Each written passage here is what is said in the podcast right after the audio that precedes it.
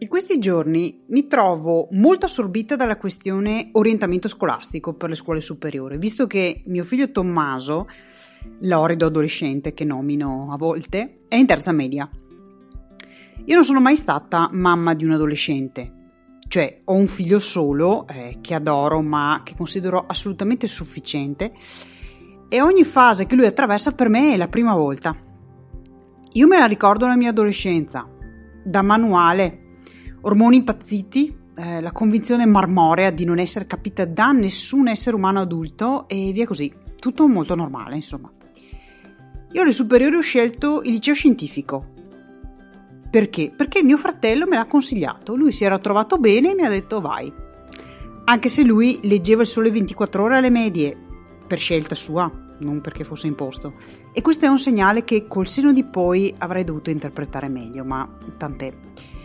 Quindi ti dicevo che la, la mia testa è molto sull'argomento, eh, sull'argomento affiancare Tommaso nella sua scelta, perché diciamocelo, quanta chiarezza puoi avere sul tuo futuro a 13 anni? Anche da adulti abbiamo un, un, una nebbia davanti, figurati a 13 anni. Quindi cosa faccio? Parlo con i prof, ascolto e parlo con lui, seguo vari svariati webinar offerti dalla scuola, da, da altri istituti, eh, con varie figure che fanno riflettere sulle scelte, sulla psicologia degli adolescenti, su come si evolve il mondo del lavoro e le possibilità che ci sono oggi e chissà quali future. Quindi cosa facciamo? Buttiamo un occhio ai macro trend perché eh, ci sarà richiesta magari di competenze che oggi ancora non ci sono o sono in fase embrionale. Ah, in tutto questo eh, e, il lavoro e contenuti che preparo e diffondo non mi sono ancora preoccupata personalmente dei regali di Natale e ovviamente serpeggia il senso di colpa, l'urgenza e il ritardo, ma questa è un'altra storia.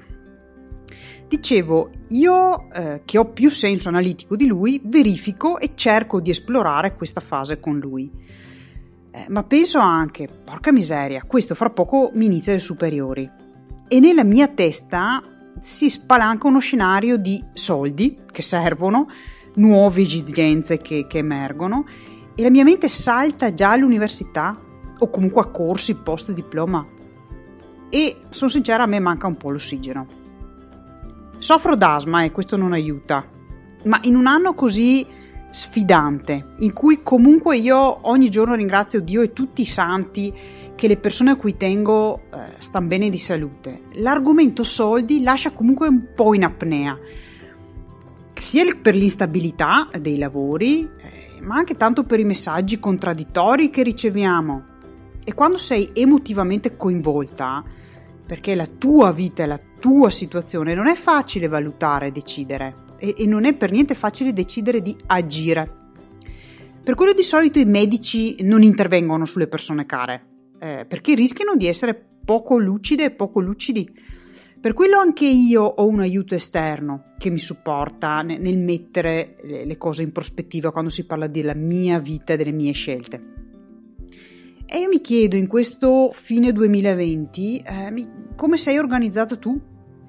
Se stai per approcciare il 2021 in apnea, eh, se stai aspettando qualche colpo di fortuna che ti risolva la vita, eh, se ti sei sentita e se ti senti preoccupato, magari addirittura angosciata, trovandoti di fronte alle varie chiusure, alla cassa integrazione, alle tasse da pagare, ai figli che crescono comunque e le varie notizie pubblicate silenziosamente, per carità, che come paese ci stiamo inevitabilmente indebitando molto molto di più, eravamo già super indebitate prima e siccome ahimè la coperta è corta, eh, tiri da una parte, i soldi dati ora sono eh, tolti dal futuro, dalle pensioni, perciò anche lì il presente è già incasinato e ci si aspetta un futuro ancora più incasinato.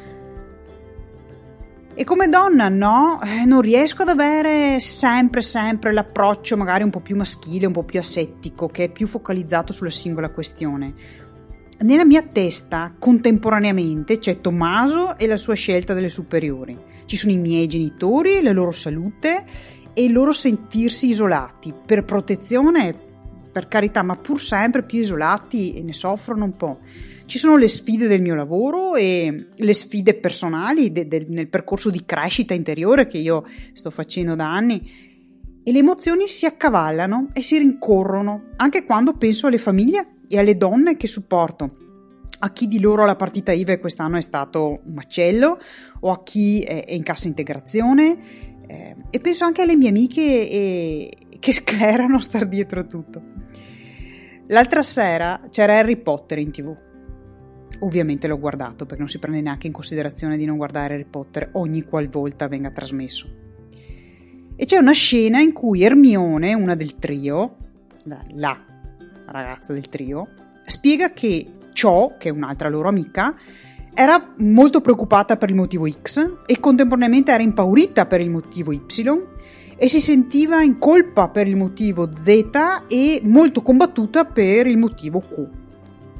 E Ron, che è un altro del trio, dice Beh, ma non è possibile, cioè una persona non può sentire tutto questo, esploderebbe.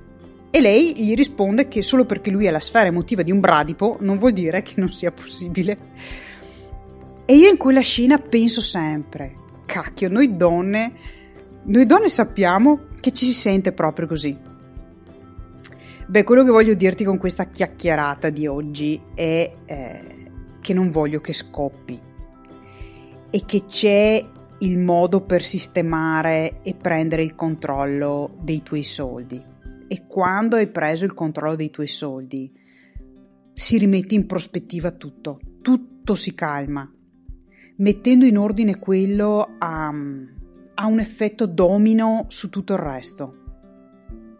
E voglio dirti che eh, io considero il 2020 solo una grande, grande rincorsa proprio, proprio verso questo, verso questo eh, grande obiettivo di mettere in ordine e prendere il controllo dei tuoi soldi perché abbia un effetto su tutto il resto della tua vita.